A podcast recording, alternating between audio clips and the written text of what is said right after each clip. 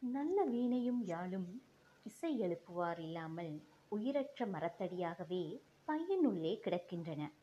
நாமும் சில சமயங்களில் அப்படித்தான் கிடக்கின்றோம்.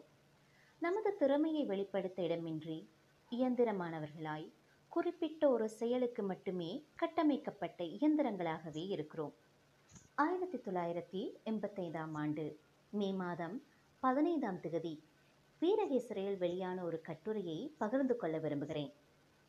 காந்தி மகாத்மாவின் ஆசிர்வாதத்தோடும் நேரு அவர்களால் இலங்கை வாழ் இந்திய வம்சாவளி மக்களின் நலன் பாதுகாப்புக்காக ஆரம்பிக்கப்பட்ட இலங்கை இந்திய காங்கிரஸின் மாதர் சங்க பகுதியை இலங்கை இந்திய மாதர் காங்கிரஸ் என்ற பெயரில் ஆயிரத்தி தொள்ளாயிரத்தி நாற்பத்தைந்தாம் ஆண்டு நவம்பர் மாதம் இருபத்தைந்தாம் திகதி பத்துகமவில் பண்விலையில் அங்குரார்ப்பணம் செய்யப்பட்டது.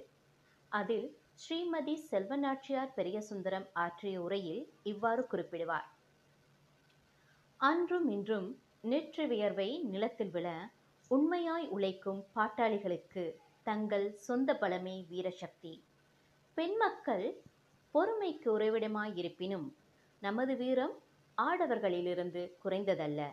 மண்டோதரி சாவித்ரி மங்கம்மாள் கஸ்தூரிபாய் காந்தி கமலா நேரு ஆகியோரின் நாமம் நமக்கு முன்மாதிரியாகவே இருக்கிறது என்றார்.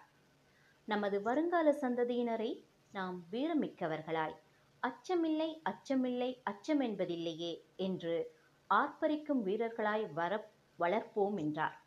ஆம் உங்களுக்கான பாதையில் தனித்துவமாக இருங்கள். முதலில் உங்களை நீங்களே முழுமையாய் ஏற்றுக்கொள்ளுங்கள். அப்போதுதான் உங்களால் முன்னேற முடியும். விரக்தி மனப்பான்மையை விட்டு கண்களை திறந்து கனவு காணுங்கள். அப்போது சாதனை என்பது சத்தியம். நீ படைக்கப் போவதோ சரித்திரம் நன்றி.